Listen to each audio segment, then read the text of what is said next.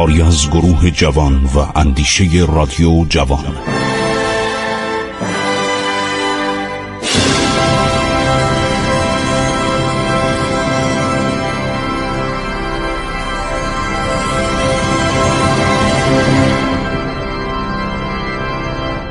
بسم الله الرحمن الرحیم. به نام خداوند بخشاینده مهربان. سلام بر شنوندگان عزیز من خسرو معتزد. صحبت از فردوسی بزرگ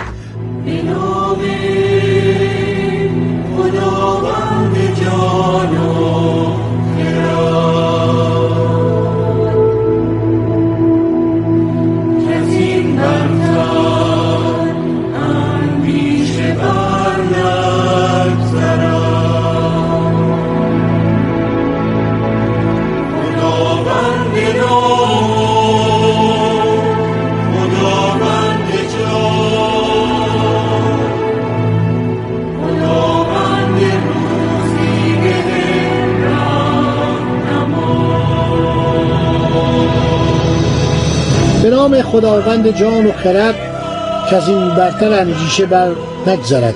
خداوند نام و خداوند جای خداوند روزیده رهنمای.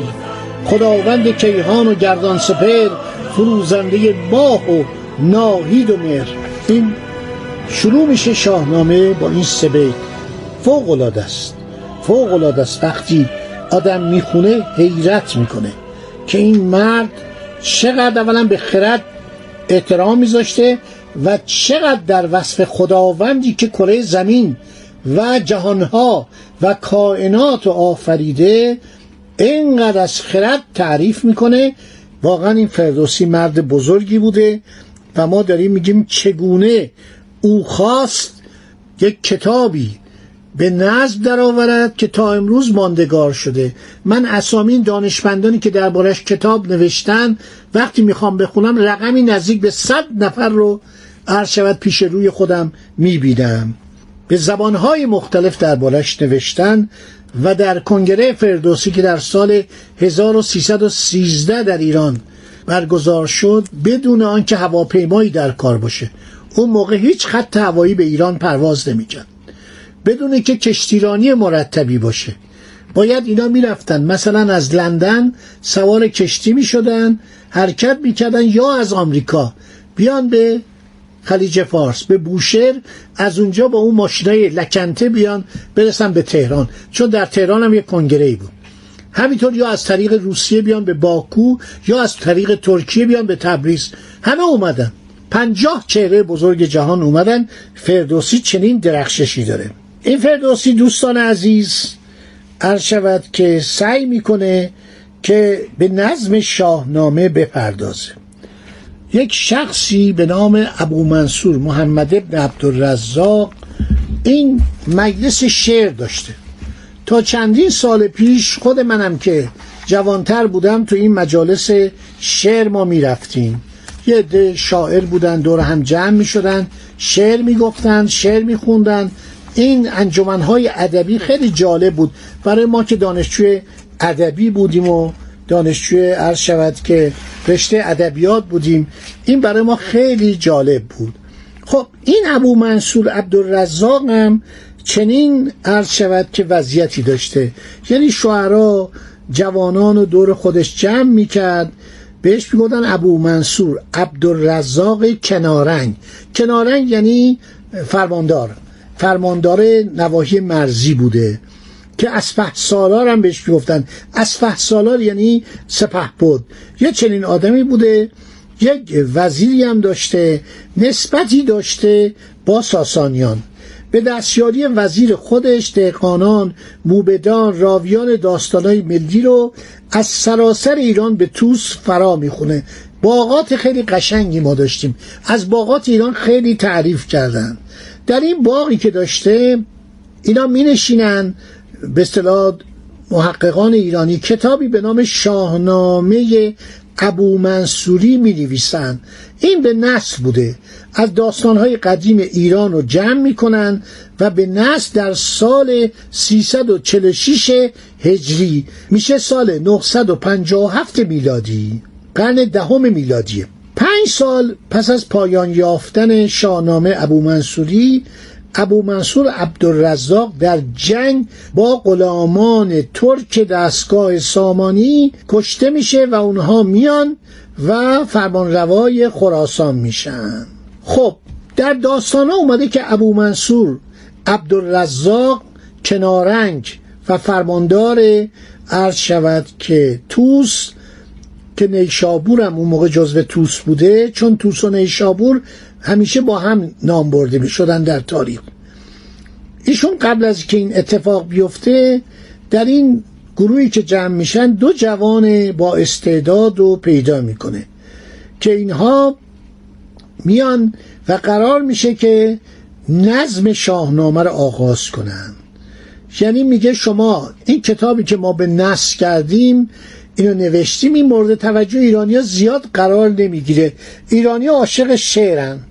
بنابراین من حاضرم تمام هزینه های شما رو بدم که شما به جای اینکه کشاورزی کنید کارهای به اصطلاح دامداری و دامپروری انجام بدید کتاب ها رو جلوی خودتون بذارید نگاه کنید تاریخ ایران رو عرض شود که به نزد در بیارید. چون تاریخ ایران مخشوش بود.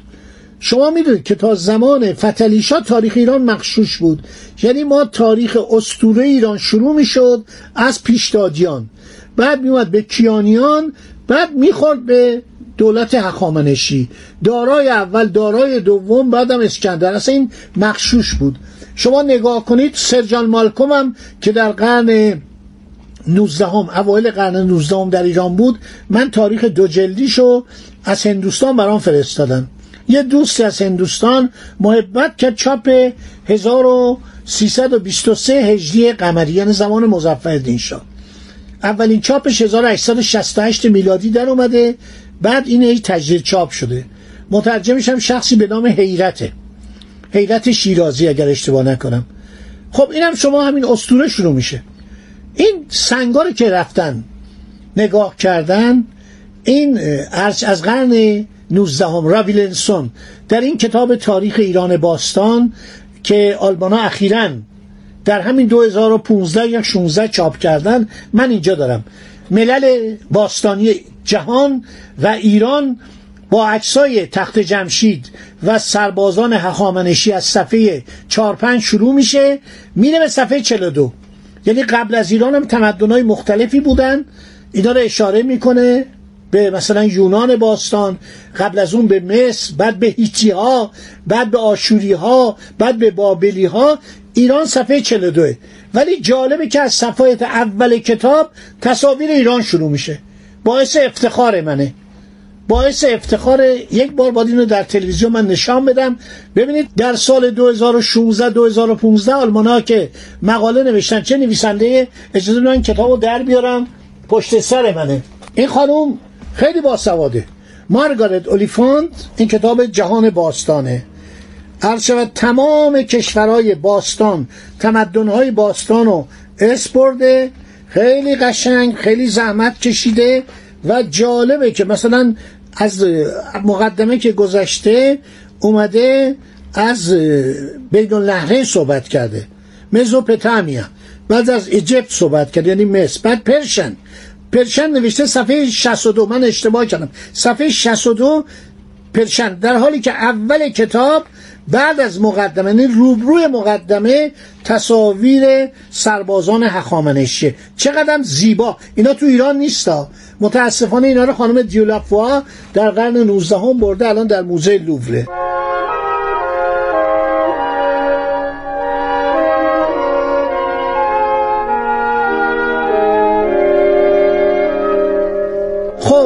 شما بیاین تاریخ ایران رو بنویسید. حالا تاریخ ایران اون موقع که از این اکتشافات باستانشناسی خبری نبود قرن 19 هم نبود راویلنسون نخونده بود ما اصلا نمی‌دونستیم سلسله هخامنشیان چیه. ما یه سلسله پیشدادیان و کیانیان میشناختیم. این اشکانیان و اینا همه مپ شده بود. ولی فردوسی می‌رسه به آخر اشکانیان در شاهنامه نگاه کنید. یکی از شگفتی های دنیا اینه که استوره میاد میپیونده به تاریخ. یعنی شما از اواخر اشکانیان فردوسی به نظم می‌کنه و تمام دوره ساسانیان تقریبا ما می‌تونیم به فردوسی مراجعه کنیم به شاهنامه مراجعه کنیم. خیلی خوب. ایشون کشته میشه. یعنی ابو منصور عبدالرزاق کشته میشه و دفترش در سال 346 عرض شود که به پایان آمده بود. خب حالا فردوسی که متولد شده؟ فردوسی حدود سال 329 عرض شود که هجری. الان زمان زیادی است. یعنی زمانی که تا 329 رو نگاه کنید تا 346 الان فردوسی تقریبا آدم میان سالیه. و بعد دوستش به نام دقیقی که شاعر یک دربار یکی از امیران سامانی بوده اقدام به نظم شاهنامه می‌کنه. در جوانی به دست غلامی کشته میشه. البته فردوسی هم یه اشاره می‌کنه. کارش ناتمام میماند. در این انگام فردوسی چند سالشه؟ چهل سال. بعد شروع می‌کنه به نوشتن. حالا قولی که دادود به منصور عبدالرزاق و اون حالتی که دولت سامانی اون موقع هنوز دولت سامانی بر سر به سلام بر مسند حکومت هستش. یعنی تازه اونا هم نمی‌خواستن آل زیار بودن. اونا هم نمی‌خواستن بویه بودن. برای اینکه شاعر نمی‌تونست از راه شعر زندگی کنه. شاعر باید حامی داشته باشه که اولا کتابش رو دریافت کنه بعد بده به چاپخونه. چاپخونه در اون موقع نیستش که. الان بنده ده تام کتاب بنویسم وقتی چاپ نشه فایده نداره که. بنابراین این باید یک کسی ازش حمایت کنه به خوشنویسان بگوید که این کتاب از روش نسخه وردارن مسوده وردارن خب نمی‌تونست چنین سرمایه ای نداشت. شاید اون پولی هم که داشت از راه کشاورزی به دست می آورد صرف نوشتن همون نسخه های اولیه. شست هزار بیت کار کمی نیست. شنیدم و خواندم که یکی از کسانی که نساخان بود. یعنی از روی فردوسی می نوشت از روی شاهنامه از روی اثر فردوسی ثروتمند شد. خیلی وضع مالیش عالی شد. مردم میشناختنش. این کتاب همینطور کم کم بر سر زبان ها افتاده بود. یک عشقی هم مردم داشتن به خواندن این کتاب. بنابراین ایشون عرض شود که در حدود چهل سال داشت که کار خودشو شروع کرد. و چون مفصله و بحث امروز ما هم طول کشیده اجازه بدید که در برنامه آینده درباره این شخص مطالب شنیدنی و تازه‌ای براتون بگم. فردوسی مرد بزرگیش در دنیا همه می‌شناسن. به چندین و چند زبانم شاهنامه یا خلاصش یا به نص ترجمه شده. خدا نگهدار شما تا برنامه آینده. ایران با شکوه. 2800 سال تاریخ.